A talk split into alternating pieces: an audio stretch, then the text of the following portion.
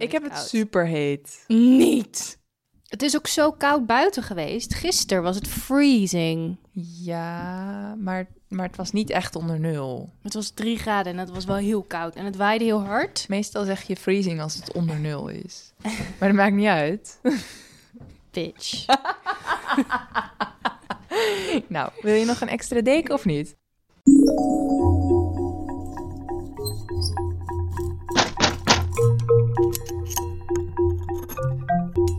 Al sla je me dood.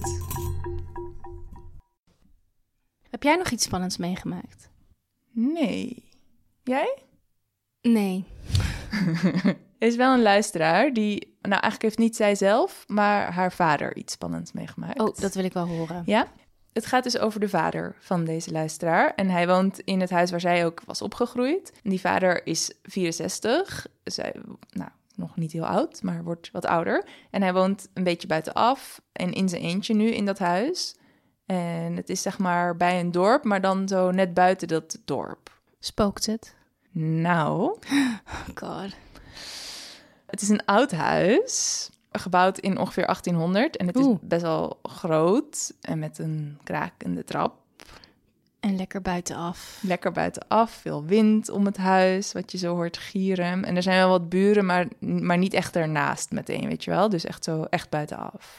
Ik zie echt meteen zo'n soort van, ehm, nou echt zo'n horrorhuis. Met zo'n hek ervoor dat dan kraakt en dan met de wind zo'n beetje open waait. En zo'n soort van oude knecht die op het landgoed rondloopt. Maar dan aan het eind van de film blijkt hij een spook te zijn. Ja, nou, zo'n soort huis inderdaad. En de, ons luisteraar dus had vroeger ook eigenlijk altijd wel al een beetje soms het gevoel dat er iemand achter er stond als ze de trap afliep en zo. Ja. Ze kregen in ieder geval wel op sommige plekken in het huis een beetje zo bibbers. Hmm. Altijd luisteren naar die bibbers. Nou, we gaan even naar afgelopen zomer. Haar vader was dus alleen thuis. En die man werkt heel veel en slaapt dan vroeg en zo. Dus hij lag eh, op een gegeven moment al, al vrij vroeg in bed. En toen hoorde hij een geluid. En haar vader, ze zei ook, mijn vader is heel nuchter. Die krijg je echt niet snel op de kast. Dus nou goed, die dacht ook, ja, een geluid. Het zal wel, ik ga weer verder slapen. Ja. En iets later hoorde hij toch weer het geluid. Dus dacht, ja, oké, ik ga toch even kijken wat er is in het donker. En hij slaapt zeg maar aan de voorkant van het huis. En dan dus waarschijnlijk op de eerste verdieping, denk ik. En dan aan de achterkant van het huis zijn ook kamers. Zeg maar, zijn dan ook twee slaapkamers. Ja. Dus hij liep zo zonder de lampen aan te doen in het donker naar die andere kamers toe. Want daar leek het geluid vandaan te komen. En toen zag hij daar een gestalte, een persoon, in die kamer staan. En voordat je nu dus denkt, dit is echt een heel eng geestverhaal. Het was dus een echt persoon. Wat? Hè? Ja, het was een inbreker. Nee! Ja, Oh my god, wat deed hij? die inbreker die was dus via buiten, via de muur of de regenpijp, was hij via het raam naar binnen gekomen. Ah, I know. Het is nog en veel enger. dan- enger. Precies, dat dacht ik dus ook. Zij vertelde dit en ik dacht ook, oh, het is een geest en oeh, een gestalte. Maar het is dus een echte inbreker. Ik dacht, oh my god, dit is zoveel enger. Zoveel enger. En die vader, die is dus normaal, vertelde dus echt de rust zelfde en, en helemaal niet agressief of zo. Maar toen zag hij die man daar staan. En nou ja, hij zei zelf dat hij ook niet wist wat er over hem kwam, maar hij was zo boos geworden. Mm, Wat ik ook echt heel goed begrijp. Ik bedoel, iemand staat gewoon in je huis, rot op. Ja. Dus hij is direct op de vuist gegaan met deze inbreker. En die inbreker vocht ook terug. Mm. En het was een jonge man van eh, nou, begin twintig zo. En uiteindelijk was het die vader gelukt om, om die jongen te overmeesteren. Wauw. Maar intussen wa- was wel echt behoorlijk gevochten. En zeg maar, ze zeiden, er zat echt bloed op de muur. Van allebei die mannen. Oef. Echt heel heftig. En toen heeft hij hem zo, zeg maar, zijn armen achter zijn lijf vastgehouden en hem zo de trap afgedwongen, zo van naar beneden te lopen. En die vader had ook een hond beneden, zo'n super lieve hond. Maar dan als er iets is wat, wat anders is, gaat die hond wel heel erg blaffen. Mhm. Dus hij had wel zo gedaan, ja, die hond die eh, bijt. Dus kijk maar uit en zo. Als je, als je een rare beweging maakt, dan scheurt hij je in stukken of zoiets dergelijks. Mhm. Wat natuurlijk helemaal niet waar was, maar goed. Hè? Dus hij zei alleen maar van gedraag je en zo. En, en eh, nou goed, toen had hij 1 en 2 gebeld en de politie kwam meteen. En had dus die man meegenomen, die inbreker. Maar die man die bleef gewoon zitten dan, omdat hij bang was Omdat van hij de bang hond. was van de hond. En, en nou ja, goed, En, en dus ook wel een beetje bang waarschijnlijk van die vader... die hem dus zo hard in elkaar geslagen had... dat hij niet meer terug kon vechten uiteindelijk. Wauw. Nou, en dus uiteindelijk is die inbreker is gewoon opgehaald door de politie. Die hoefde zelf niks meer te doen. Die konden gewoon zo de overdracht eigenlijk alleen maar... Wauw. Wat een verhaal. Bizar, hè? En wat is er met die inbreker gebeurd? Die zit volgens mij nog steeds vast. Maar dat wist ze niet precies eigenlijk. Ze hadden wel nog gezegd bij de politie dat het een veelpleger was. Hmm. Ik een erg leuk woord vind trouwens. Mhm. En haar vader was gelukkig verder fysiek en ook mentaal oké daarna. maar ehm, ze was natuurlijk wel heel trots op haar vader. En dat snap ik echt. Ik ben ook heel trots op haar vader. Ja, heel goed gedaan. Ik heb vaak wel eens dromen dat iemand dan inbreekt en dat ik dan niks kan zeggen. Heb je dat wel eens? Nee. Dit- Ik denk dat je een soort van fight or flight eh, of freeze reac- reactie hebt. ja, dus duidelijk een duidelijk fight. fight. ja. En, en schijnbaar ben ik freeze. Maar heb je ook in het echt wel eens een freeze gehad? Ik heb nooit zoiets engs meegemaakt dat ik... Nee, ik denk heb- dat ik een flight... Nee, ik weet het niet. Ik heb ook Ik wel echt nadenken over dingen.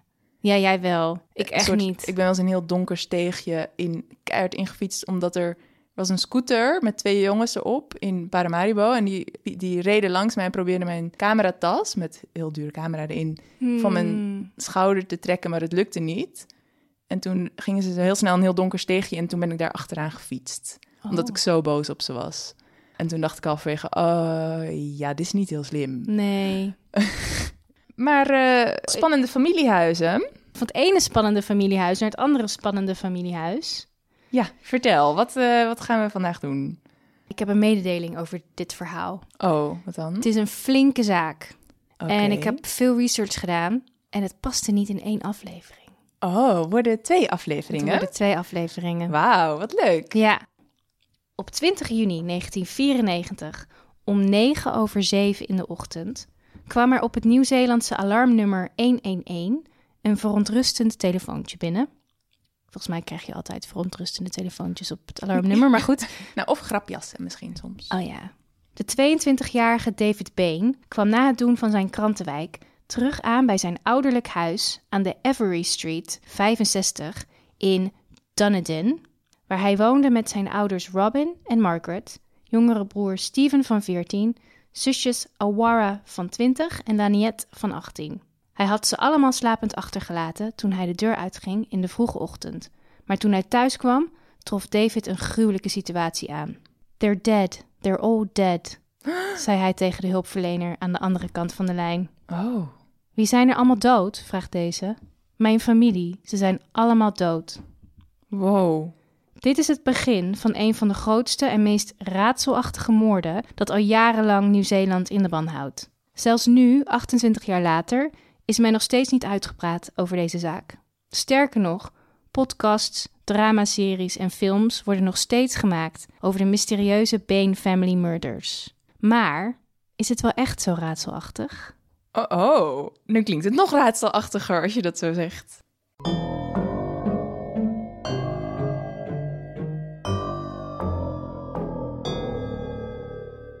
Voordat we beginnen met het verhaal, deze aflevering wordt gesponsord door Storytel.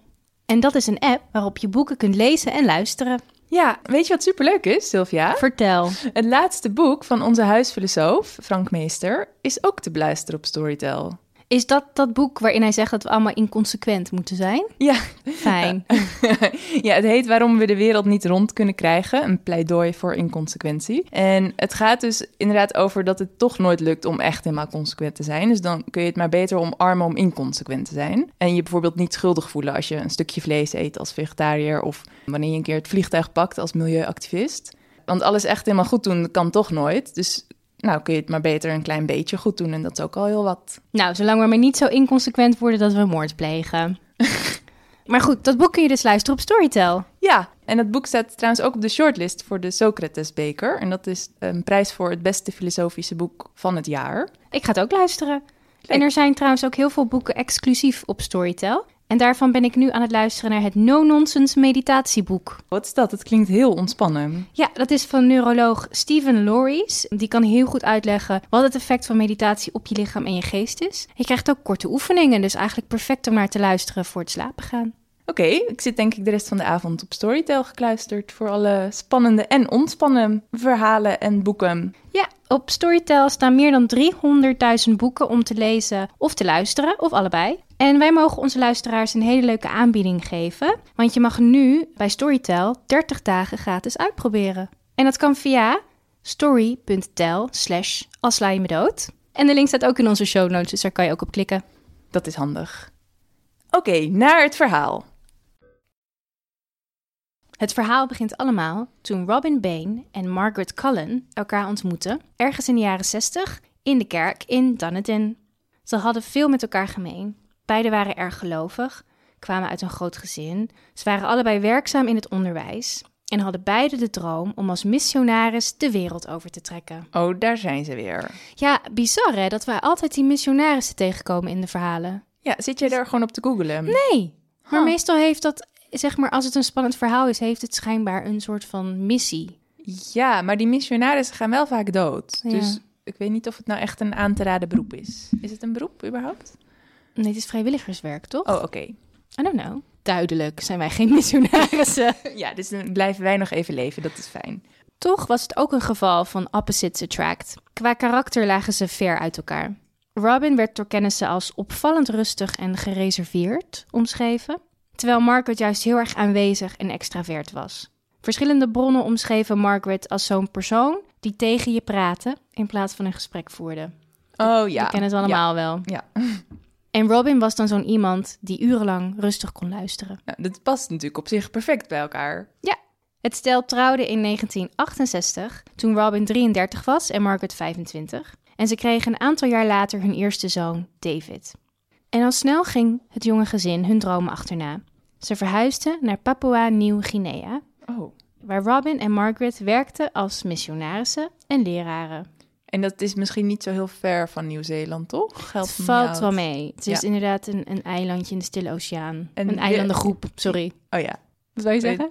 Nee, dat ik weer een topografische vragen Ja. van de dag heb gesteld. Ik heb het zelf ook gegoogeld, want ik vroeg Ja. het me ook af. Maar het was inderdaad het, was, eh, het meest logische plek waar je dan heen gaat als je uit. Australië of Nieuw-Zeeland komt, denk Ja, ik. oké. Ze vertrokken in 1974, toen David 2 was, naar een eiland genaamd Golim, dat net voor het hoofdeiland van Papua Nieuw-Guinea lag. Het was klein en dun bevolkt en voornamelijk bewoond door een mix van oorspronkelijke stammen, allen met hun eigen talen en gebruiken. Het was een moedige stap, want het eiland werd als behoorlijk gevaarlijk beschouwd voor missionarissen. Kennen we het een en ander Ja, van? precies. Ze willen ook altijd naar een heel gevaarlijk eiland. Ja, dat is denk ik dan weer, als je daar dan mensen kan bekeren, dan eh, heb je het goed gedaan. Ja, dan ben je wel echt een goede bekeer, bekeerder. Ik vraag me af of die mensen dan ook de neiging voelen om die missionarissen te bekeren. Dat vind ik echt een heel goede vraag. Van wat doe jij daar nou met je, met je rare boekje en eh, je, je liederen? Weet je wel, kom lekker mee met ons. Maar bedankt voor de inspiratie. Want de volgende keer als er bijvoorbeeld een Jehovah's getuige aan mijn deur komt... of een veganist mij probeert te bekeren... of zeg maar, wie proberen je nog meer vaak te bekeren? Vaak hele hippe mensen die dan hippe shit hebben. Oh ja, ook, die. Ja, dan ga ik, dan ga ik, ik ga volledig in de tegenbekering. ja, Leuk. ik ook. Ja. Goed idee. Waar waren we? Robin die ging daar aan het werk op de Teachers Training College en Margaret studeerde antropologie. Eenmaal in Golim kreeg het gezin nog drie kinderen. Dochter Arawa werd geboren in 1975 en Laniette een jaar later. In 1980 volgde nog een zoon, Steven. Dus die was weer een stukje jonger. Ja, en trouwens, Steven en David, normale namen, ken ik er meerdere van, Arawa en Laniette. Prachtig, maar heb ik nog nooit gehoord. Ja, wat Gek, hè? grappig. Ja, viel me gewoon ineens op. Ja. Zo gaat het lang duren. Ik ga even doorvaart maken. Het gezin omarmde de lokale levensstijl, maar na zes jaar verhuisden ze naar de hoofdstad Port Moresby. Daar werkte Robin op een school. Dat stond op een soort van compound. Ik kon er geen vertaling voor verzinnen, maar Een soort afgesloten... een soort van afgesloten woongebied. Ja, gated community. maar dat Gated community ook niet is het ook niet Nederlands. Nee. Hebben we dat in Nederland vast wel? Ik denk niet dat we... Ik denk dat we daar in Nederland vinden we dat Hebben echt we ook niet belachelijk. nodig. Ja. Nee. Met een hek Eh, eromheen. Met een hek eromheen. Hm. Er moet ook echt... Ja, ik denk dat je ook een sleutel hebt om naar binnen te gaan. Maar dan staan er echt een aantal huizen bij elkaar. Ja, zeg precies. Maar. Dan Dus- wonen er verschillende mensen. Het is handig dat je dan een sleutel voor dat hek hebt, Ja, inderdaad. oké. Goeie, goed dat Anyway. je dat erbij zegt. Het gezin woonde daar ook met andere expats en leraren. Dus het was een soort van, ja, eh, een groepje met buitenlandse leraren die daar bij elkaar Ik woonden. moet, het klinkt een heel klein beetje neocoloniaal, dit. Ja, is het ook, hè? maar oké, ja. Uit die tijd zijn er verhalen van mensen die naast het gezin woonden. En die vertelden dat het huishouden van de Baines behoorlijk chaotisch en free-spirited was. Tussen neus en lippen door rommelig. De kinderen liepen vaak naakt over dat compound te struinen. En hun huis was altijd een chaos. Het gezin werd als vreemd beschouwd. En hoewel Margaret erg goed lachs was, natuurlijk altijd met iedereen een praatje maakte, begon zij zich toch zorgen te maken om haar familie. Want ze kreeg nogal vaak opmerkingen over de manier waarop haar gezin leefde. Van andere mensen dus. Van andere mensen, Mm. ja. En uit een soort van twijfel vroeg ze aan een psycholoog die ze kende om advies om haar gezin gezond te houden dan wel niet te krijgen. Dus Maar heel veel mensen gaven commentaar op hun levensstijl en daar ging ze twijfelen en vroeg ze een bevriende psycholoog om een evaluatie te doen van al haar kinderen en haar man en haarzelf. oké, maar zeg maar dat andere mensen kritiek hebben... betekent natuurlijk niet meteen dat het ongezond is. Nee, maar misschien hadden ze, zat er wel een kern van Ja, waarheid ja, ja. in. Deze psycholoog bezocht alle familieleden en schreef er een rapport over. En het leek toch niet allemaal koekenij, volgens deze persoon. Hmm.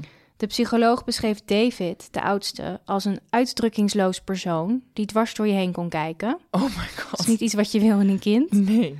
En Robin als iemand die zich machteloos voelde met afgestompte emoties. Dat is de vader, hè? Ja. Ja.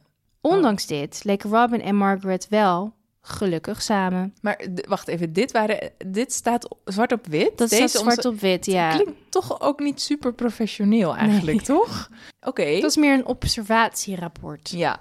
Jongens, zo gaat het heel lang. Nu weet Ja. jullie waarom het twee delen worden. Ja. Nou, ondanks dit leken Robin en Margaret nog wel redelijk happy samen in hun huwelijk. Margaret was by far de dominante van de twee en Robin liet heel erg over zich heen lopen. Maar het leek te werken op die manier. Maar na 15 jaar als missionaris te hebben geleefd, besloten de Baines in 1988 dat het tijd was om terug te keren naar hun geboorteland, Nieuw-Zeeland. Ze hadden hun huis in Dunedin nooit verkocht en het had al die jaren op hen staan wachten. Toen ze terugkeerden, was het wel in ernstig verval geraakt. En want ze hadden het niet verhuurd of zo. Nee, het stond gewoon leeg. Zonde. Ja. Maar na vele jaren in een ontwikkelingsland te hebben gewoond, deerde dat de Beens niet. Ze deden geen enkele moeite om het huis op te knappen en trokken gewoon simpelweg weer in. Oké. Dus je Ja, huis heeft kan 15 ook. jaar onbewoond gestaan en dan ongetwijfeld moet er iets opgeknapt worden. Hoop- Maar, Hopelijk hadden ze nog net even gestofzuigd. maar het leven terug in Nieuw-Zeeland liep niet direct op rolletjes. Het kostte iedereen in het gezin wat tijd om weer te wennen aan het moderne leven. De kinderen, inmiddels bijna allemaal tieners op Steven na, hadden moeite op school. Robin had moeite met een baan vinden in Dunedin. Hij besloot de enige baan die hem werd aangeboden aan te nemen. En hij werd directeur van de Taieri Mouth Primary School. Oké. En dat is een kleine plattelandsschool met maar twee docenten, waaronder Robin. De inmiddels 58-jarige Robin had op Papua Nieuw-Guinea op een grote internationale school gewerkt, waar hij leraren had aangestuurd. En dit was niet de carrière die hij voor zichzelf had bedacht, om dan directeur te worden van een heel klein plattelandsschooltje. Ja, van twee mensen. Maar waarom gingen ze dan eigenlijk terug? Ja, Oké, onduidelijk. Bovendien lag de school zo'n 50 kilometer ten zuiden van Dunedin, dus hij moest behoorlijk reizen. Oh ja. Maar beggars can't be choosers. En al helemaal niet met vier kinderen en een vrouw die hij moest zien te onderhouden. Dus hij probeerde er het beste van te maken. Margaret was inmiddels 50. En het chaotische gedrag en huishouden van Papua Nieuw-Guinea werd alleen maar erger eenmaal terug in Nieuw-Zeeland. Ze was slordig en vies. En zowel zij als Robin waren ook nog eens enorme hoorders. Hun oude huis zat binnen no time tot een nok vol met spullen. Margaret hield er schijnbaar van om fruit in potjes te stoppen. Oh ja. Oké, maar dat is ook nog nuttig, toch? Dat Ja. kun je dan later eten. Ja, maar die lagen dus echt overal in huis. En als het niet meer in huis paste, dan kon het ook gewoon buiten staan of in de schuur of in de tuin. Oké, ja. Gewoon heel erg veel spullen. Ja.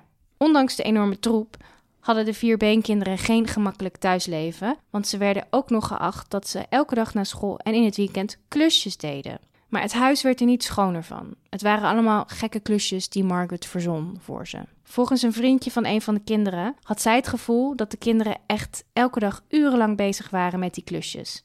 Het was dus niet zo simpel als even de vaatwasser opruimen of je eigen was doen. Nee, want het was dus, waren geen klusjes om het huis schoon te maken. Nee, Want ondanks al die vele uren klusjes bleef het huis een teringzooi. Maar wat voor klusjes waren het dan? Toch niet een gat in de tuin graven? Dat soort nee. nou, niet een gat in de tuin graven, maar ik denk bijvoorbeeld eh, wel dingen maken of zo. Ik weet het niet. Ik weet het echt niet. Vraag ik me ook echt af. Oké, het was oh, niet schoonmaken in ieder geval. Dus het enige wat we weten van deze klusjes is dat het vage klusjes waren. Ja. Ha. Daarnaast was Margaret in Papua Nieuw-Guinea geïnteresseerd geraakt in een soort van New Age spiritualiteit. En haar altijd al excentrieke levensstijl nam een lugubere wending aan. Oh. Ze geloofde bijvoorbeeld in geesten en vorige levens, nou, same hier, maar ook in eeuwenoude demonen en duivels. En ze raakte ervan overtuigd dat haar familie bescherming nodig had tegen Belial. En dat is een van de hoofdduivels, toch? Ja, Belial is een Hebreeuws woord dat in de Joodse en christelijke teksten gebruikt wordt voor de duivel. Margaret geloofde dat Robin de vleesgeworden duivel was. Oh nee. Ze hield een nauwkeurig dagboek bij waarin ze haar familie rangschikte in welke mate ze bezeten waren door de duivel. En, en Robin was dus de duivel. Ja, Robin die was altijd op nummer 1. die was altijd het meest bezeten. Laniette was een goede tweede. En David was echt haar lievelingetje. Die was nooit bezeten. Het was ook echt overduidelijk dat zij heel erg naar David toe trok en David naar haar. En hij ging ook met haar mee in haar gedachtes. En dus deed hij vond- precies wat ze wilde. Maar vond hij ook dat, dat ze allemaal door de duivel bezeten waren? Ik weet niet, maar die beslissingen die zij nam, daar stond hij wel achter en hij hielp zijn moeder wel verder. Ja, oké. Laniette en Margaret hadden de meeste ruzie. En Laniette die trok wat meer toe naar haar vader en was wat eigenzinniger. Zowel Arwa als Steven probeerden een beetje neutraal te blijven in deze waanzinnen van Margaret, maar die werden steeds erger. Op een gegeven moment wilde ze zelfs niet meer in de woning wonen en ze ging in een oude caravan die in de tuin stond slapen. Oké. Ze schreef in haar dagboek dat ze het gevoel had dat ze haar grip op de familie aan het verliezen was. Wow, dus zij probeerde eigenlijk alles heel erg onder controle te houden hier met deze rare... Ja. Maar wat heftig als je moeder opeens besluit dat jij en al je broertjes en zusjes en je vader door de duivel bezeten zijn en in een caravan gaat slapen. Ja. Niet helemaal gezond. Ehm, nee, dat is denk ik een understatement. Ja. Ja. Dit was het punt waarop Robin, die altijd heel erg in, op de achtergrond bleef, zich toch wel echt zorgen begon te maken over zijn vrouw. En hij vroeg een oude vriendin van haar of ze wilde helpen.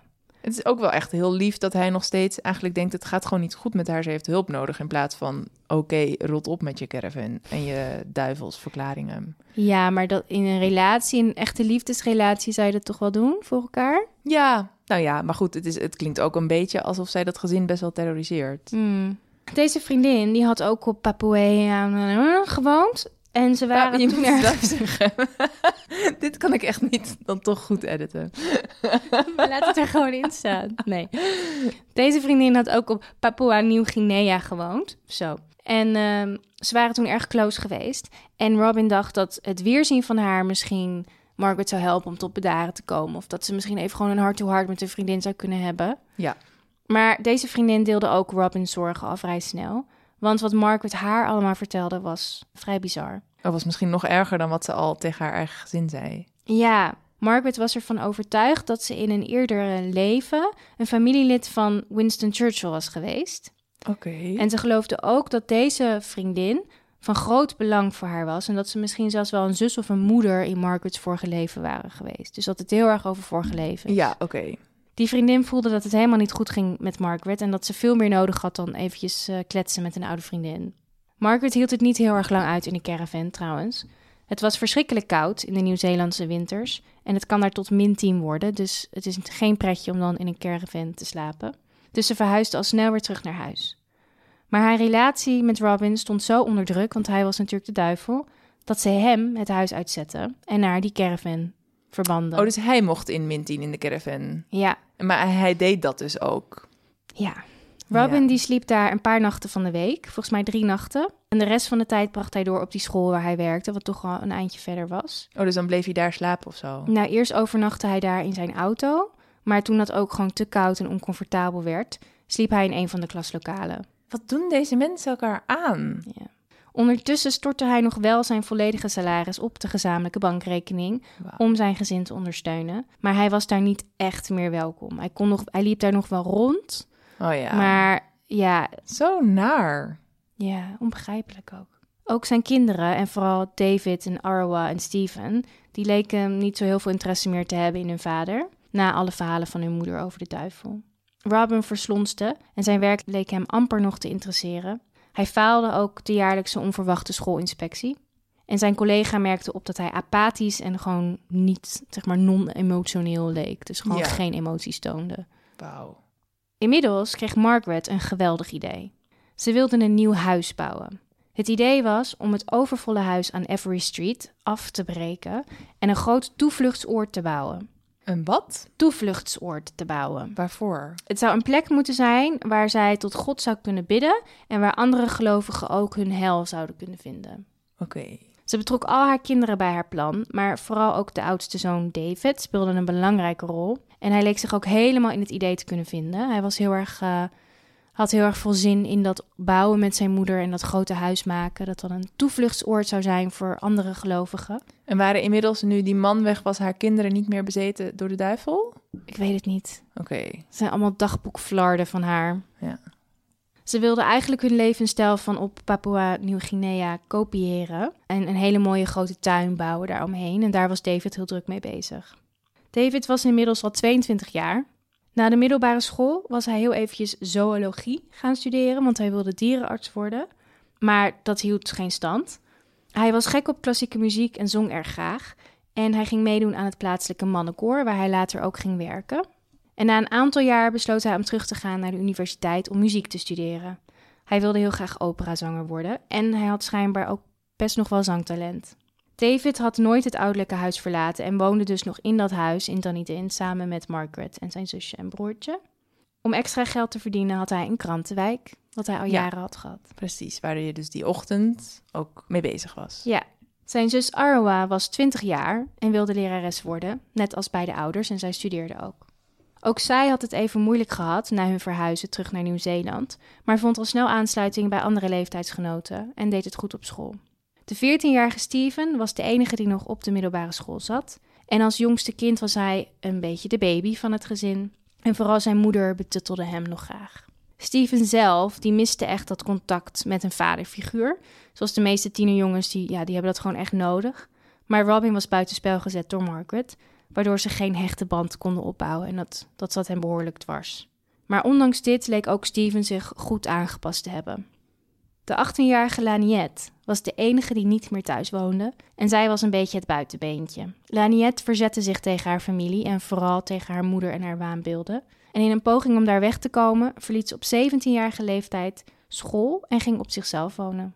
Oké, ja, dat is, eh, vind ik niet heel gek Nee. eigenlijk in deze... Redelijk in het verhaal, ja. op zich. Het lukte haar echter niet om aan een uitkering te komen, dus ze moest gaan werken. Laniette ging werken als escort en sekswerker om zo aan, haar geld te komen. Want zij had wel geprobeerd om een uitkering te krijgen. Ze had geprobeerd om een jeugduitkering te krijgen en die kreeg ze niet toegediend. Dus ze moest iets, ze had ook nog geen diploma. En Ja, ik ja. weet niet precies hoe, maar ze rolde Ja, ze kwam in daar gewoon het in. werk. En ik had, wat ik begreep was dat ze niet echt ergens werkt, maar dat ze echt gewoon losse klusjes had. Oh ja. Hier en daar Ja, af en toe. voor verschillende bureaus of zo. Ja, dan eh, werkte ze een keer als escort en dan ging ze gewoon een keertje met iemand afspreken. Ja, ja, ja, precies. Ja, Dat soort dingen. oké. Terwijl ze 17 was nog steeds? Ja, Oh ja. 18 geloof ik Oh inmiddels. oké. Haar vader Robin, die betaalde echter wel de huur voor haar flatje. Want Oké. die wilde haar natuurlijk wel helpen. Laniette was altijd een meisje geweest die grote verhalen vertelde. En die verhalen waren vrij verontrustend. Oh, Zo had ze voormalige klasgenoten, vrienden en ook collega's meerdere versies van een verhaal verteld. Namelijk dat ze verkracht was toen ze nog in Papua Nieuw-Guinea woonde en dat ze daar zwanger van was geworden. In één versie van dit verhaal vertelde ze dat ze verkracht was door een vreemde man en dat deze baby zwart was. En zij zou deze zwangerschap hebben laten afbreken. In een andere versie was het haar vader Robin oh. die haar had verkracht en van wie ze zwanger was geweest. Ze had verschillende mensen verteld, soms in duidelijke woorden en andere keren in hints, dat zij en haar vader een incestueuze relatie hadden. Oh, maar dat weten we toch niet of dat maar een verhaal is? Ik bedoel, dat misschien niet zwanger is geweest, kun je wel nagaan. Maar ze kan natuurlijk wel inderdaad verkracht zijn. Ja, het is moeilijk om dat te zeggen, omdat zowel Laniette als Robin natuurlijk in het begin van het verhaal Ja. vermoord zijn. Het zou best kunnen dat ze iets heel erg heftigs heeft meegemaakt. Nou, het is vooral iets wat je misschien toch niet helemaal zomaar verzint. Dus waar wel Precies. eh, op welke manier dan ook een kern van waarheid waarschijnlijk zit. Ja, en ze vertelde het zo vaak aan zoveel mensen. Ja. Het huis van de familie Bain was ook een goede reflectie van de stand van zaken van het gezin. Zowel Margaret en Robin die bleven de rommel vergroten door nutteloze spullen mee naar huis te nemen. Hopen verzamel, objecten en afval die lagen verspreid aan de binnenkant van het huis en overstroomden eigenlijk het hele terrein. Voorwerpen die lagen uitgestrooid langs het pad, in de caravan, op straat, in het huis. Wauw. Ik zie het wel echt heel goed voor me. Ja. Schoolvrienden van de Been-kinderen zeiden dat de thuissituatie van de kinderen grillig was. Het was geen vrolijk en gastvrij huis, maar eerder een onvoorspelbare en chaotische plek. Het zijn kinderen die dan langskwamen om te spelen of huiswerk te maken en die zoiets hadden van holy, Ja. waar ben ik in terecht gekomen? Ja. Wauw. Zowel Arawa als Steven, die nog, de nog thuis wonende kinderen, hadden tegenover hun vrienden geklaagd over hun grote broer David. Bij gebrek aan vaderfiguur, dat Robin was afgenomen, in zekere zin, Ah. was- eigende ja. David Ja. zich die rol toe en kon Oh. behoorlijk dominant zijn daarin. Wauw, zulke ingewikkelde patronen, al die mensen bij elkaar. Hij nodigde zichzelf uit naar afspraken die Arawa maakte met haar vrienden, tot haar grote ergernis. En ook met Steven had hij ruzies en akkefietjes, omdat deze tiener helemaal geen zin had in de bemoeienis van zijn broer. Nee, snap ik. Op zondag 19 juni 1994 waren alle leden van het gezin in het beenhuis aanwezig. Ja, want waarom was die ene dochter er ook? Nou, Laniette was ook thuisgekomen voor dat weekend. Zij had aan vrienden verteld dat ze het een en ander met haar familie wilde bespreken. Oh. En ook Robin, hij sliep wel in die caravan, maar hij mocht wel gewoon nog in huis rondspoken en rondwandelen daar. oh, dus er was wel iets dat iedereen bij elkaar gekomen was. Ja. Maar we weten niet wat. Nou, iedereen die woonde daar eigenlijk, behalve Laniette. En die had tegen vrienden gezegd, ik ga naar huis, want ik iets wil bespreken met mijn familie. Ja, oké, maar Robin woonde natuurlijk eigenlijk niet helemaal echt daar. Ja, Nou die was er een gewoon. caravan ja. sliep hij daar, maar hij ging daar wel wassen en eten. En hij zag zijn kinderen wel, maar hij, hij Ja, mocht niet echt deelnemen in het huishouden. Zoals ik het me voor me zie, was dat het zeg maar een beetje. Hij was natuurlijk wel drie dagen in de week daar en zat natuurlijk niet opgesloten in die caravan. Nee, precies. Nee. Ja. David, Robin en Steven waren eerder die dag naar het strand geweest eh, om mee te doen aan een eh, zogeheten poolduik, dus een soort van winterzwem-event. Oké, ja. Zoals wij de nieuwjaarstuik hebben. Daarna was David naar zangrepetitie gegaan, Robin naar een seminar en Steven naar huis. S'avonds, toen iedereen thuis was, aten ze fish and chips en keken ze met z'n allen tv. Ze keken een natuurprogramma en toen dat afgelopen was, wilden Robin en Margaret een thriller opzetten, waarop David besloot om vroeg naar bed te gaan. Het was toen zo half negen in de avond toen hij naar zijn kamer ging. Dus best vroeg, maar goed, hij had dus die krantenwijk waarvoor je heel vroeg op moet. Ja, en ook als je geen zin hebt om een film mee te kijken, Nee, ga je even op je kamer naar muziek luisteren of een boek lezen of zo, toch? Dat deden mensen in de jaren negentig, toch? Ik denk Game het. Boy. Ja. Misschien. Vlak voor middernacht, om half twaalf, gingen Margaret en Robin nog het huis even uit om snel geld op te nemen bij de bank. En dat deden ze vaker, omdat als ze voor middernacht, voor het einde van de maand of in de maand of in de week of zo, hun geld van de bankrekening afhaalden, dan hoefden ze daar geen rente over te betalen. En ze waren enorm eh, op de centen. Dus dat Ja, deden zij altijd. Ja, behoorlijk dan. Ja. Oké, maar dat deden ze dus dan toch wel weer samen, bijvoorbeeld. Nou, het is onzeker of het Robin en Margaret samen waren geweest Ah. of Robin of Margaret. ja, oké. Eén van de twee. Ja. Nu is het maandagochtend 20 juni. Ja. David staat om kwart voor zes op om aan zijn krantenwijk te beginnen. Het was ijskoud die ochtend, dus zoals gewoonlijk rende David de hele weg. Hij kwam om 6 uur 42 weer terug thuis en hij merkte dat het licht aan was in huis. En dat was niet toen hij wegging. Nee, maar hij dacht dat zijn moeder al wakker was, want die stond zo meestal rond half zeven, kwart voor zeven op. En het huis zag er zeg maar zo uit. Het was niet een traditionele layout. Als je door de voordeur binnenkwam, dan was de woonkamer meteen rechts en David's slaapkamer meteen links. En dan als je achter door het huis liep, dan waren daarachter nog Laniette's kamer aan de linkerkant. En aan de rechterkant sliepen Margaret en Steven. En hun kamers zaten aan elkaar vast. Stevens kamer was eigenlijk een soort van ja, annex, een soort van verborgen ruimte. Ah ja, dus een, een soort kamer in een kamer. Ja, Ja. en er was eigenlijk alleen maar een laken die tussen die beide ruimtes hing. Ah ja, dus het, Lekker ja. chill voor een 14-jarige jongen. Ja. Dan was er een trap naar beneden aan de achterkant van het huis. En beneden sliep Arwa en waren ook de keuken, de badkamer en de wasruimte. Oké, ja. Toen David thuis kwam, merkte hij verder niets vreemds op. Dus hij rende meteen door naar zijn slaapkamer, waar hij zijn spullen neergooide. En vervolgens liep hij naar het washok beneden, waar hij een wasje uitzocht. Oké, ja. Het was pas toen hij weer naar zijn kamer terugliep dat hij ineens zijn eigen geweer, want David had een pistool, Oké, ja. en kogels op de grond zag liggen. Oh. Ah. Hij rende naar de kamer van zijn moeder, waar hij een gruwelijk tafereel aantrof. Margaret lag neergeschoten en vermoord op bed. Hij hoorde een soort van gorgelende geluiden uit Laniet's Oh. kamer komen. En toen hij daarheen liep, zag hij ook dat Laniet was neergeschoten en op sterven lag. Oh.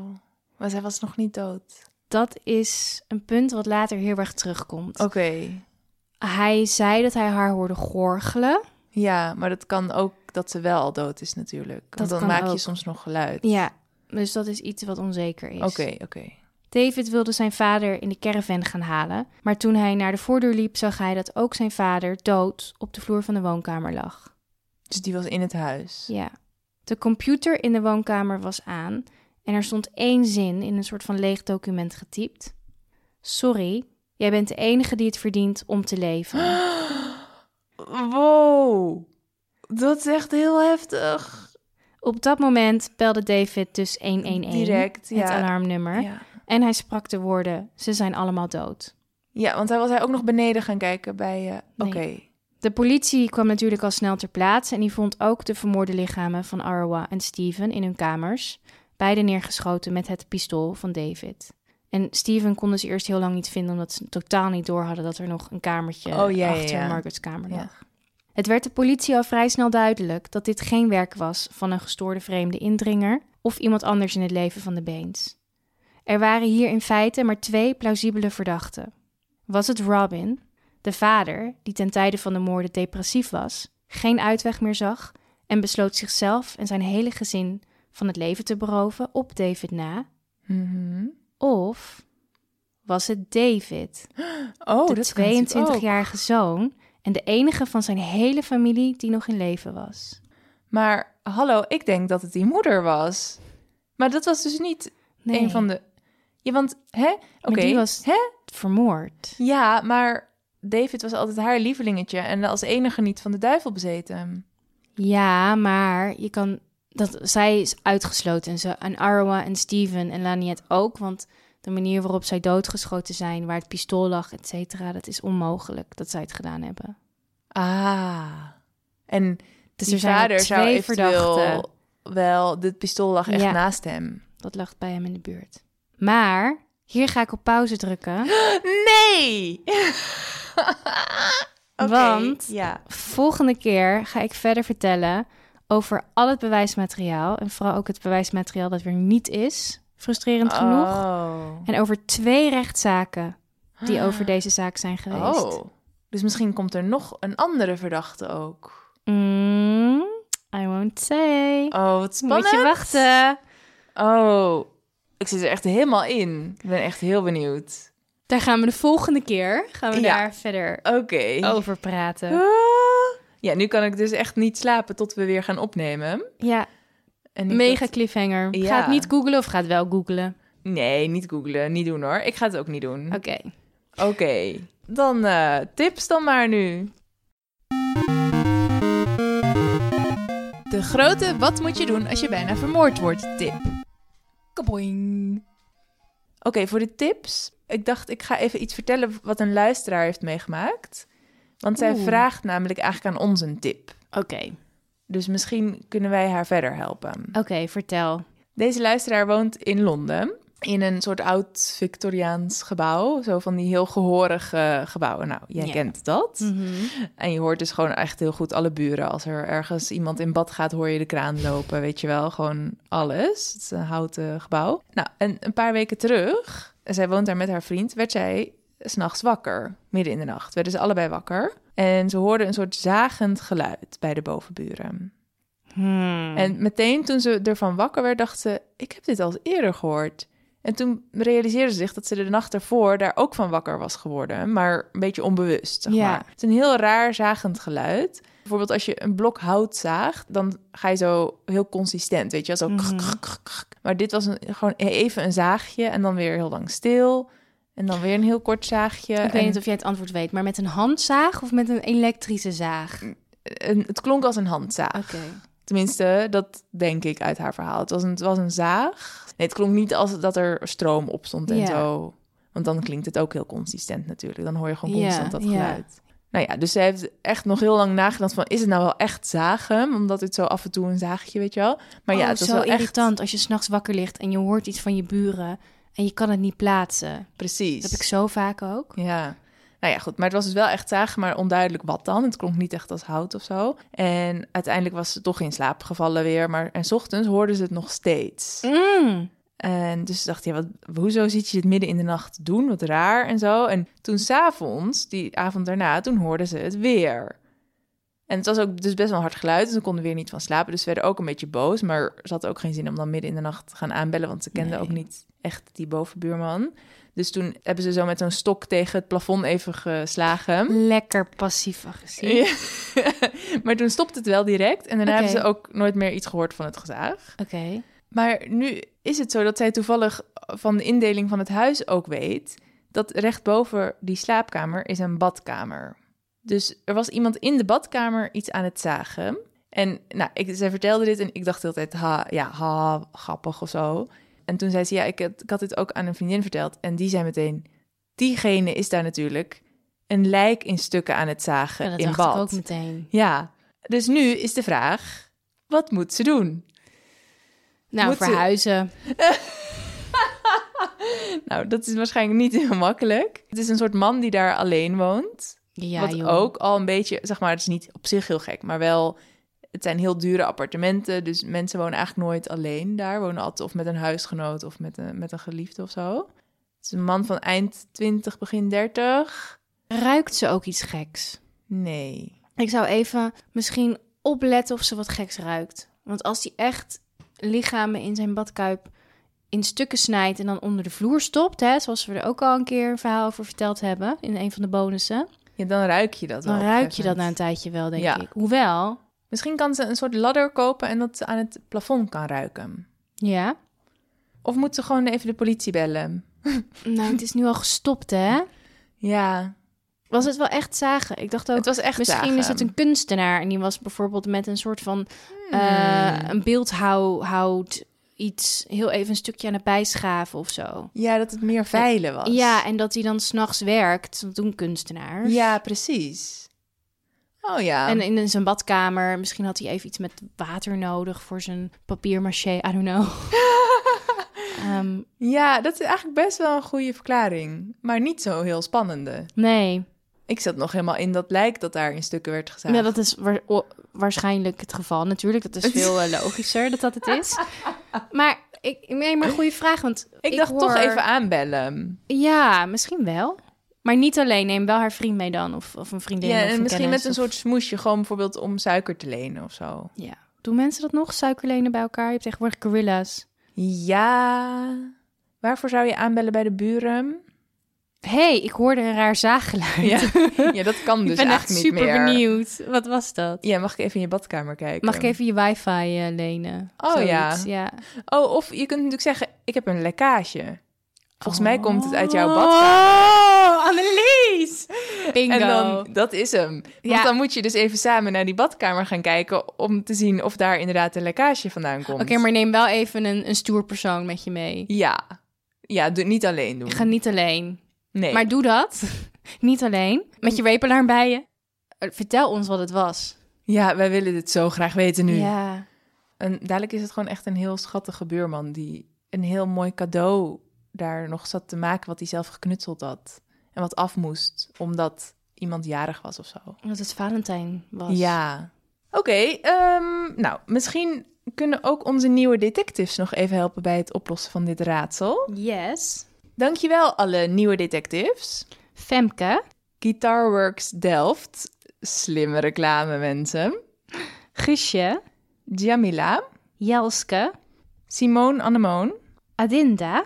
Maureen, Priscilla, Lieselotte, Merel, Nikita, Hanan, Kenny, Marika, Charlie, Suzanne, Kim, Sabine, Noah, Estelle, Luna, Luc, Eske, Naomi Moon, Gerda, Cynthia, Eliana, Senia, Monica, Noé, Lydia Lisa. en een eenmalige donatie van Imani. Welkom allemaal. Ja, welkom. Heel Ja. leuk dat jullie er zijn. We zetten, eh, er staat nu een poll live op de Oh ja. Patje Af pagina. En er is inmiddels bekend wie het boek van John Ronson, de psychopatentest, gewonnen heeft. Ja, dat is ook bekend. Dus dat kun je ook daar bekijken. Moeten we nog iets anders zeggen? Volg ons op Instagram. Volg ons op Instagram, volg ons op Spotify of waar je dan ook luistert. Vertel het je vrienden, vertel het je collega's. Vertel het je Vertel het je enge buurman die boven je woont. dat kun je natuurlijk doen. Doet. Even aanbellen en zeggen... hey, ik heb een leuk podcasttip. Zal ik het even komen vertellen? Ik heb Die ook een taart mee. heel graag als detective, die man. Ja. of misschien niet. We weten het nog niet. nou, dat was het wel. Oké, doei! Doei!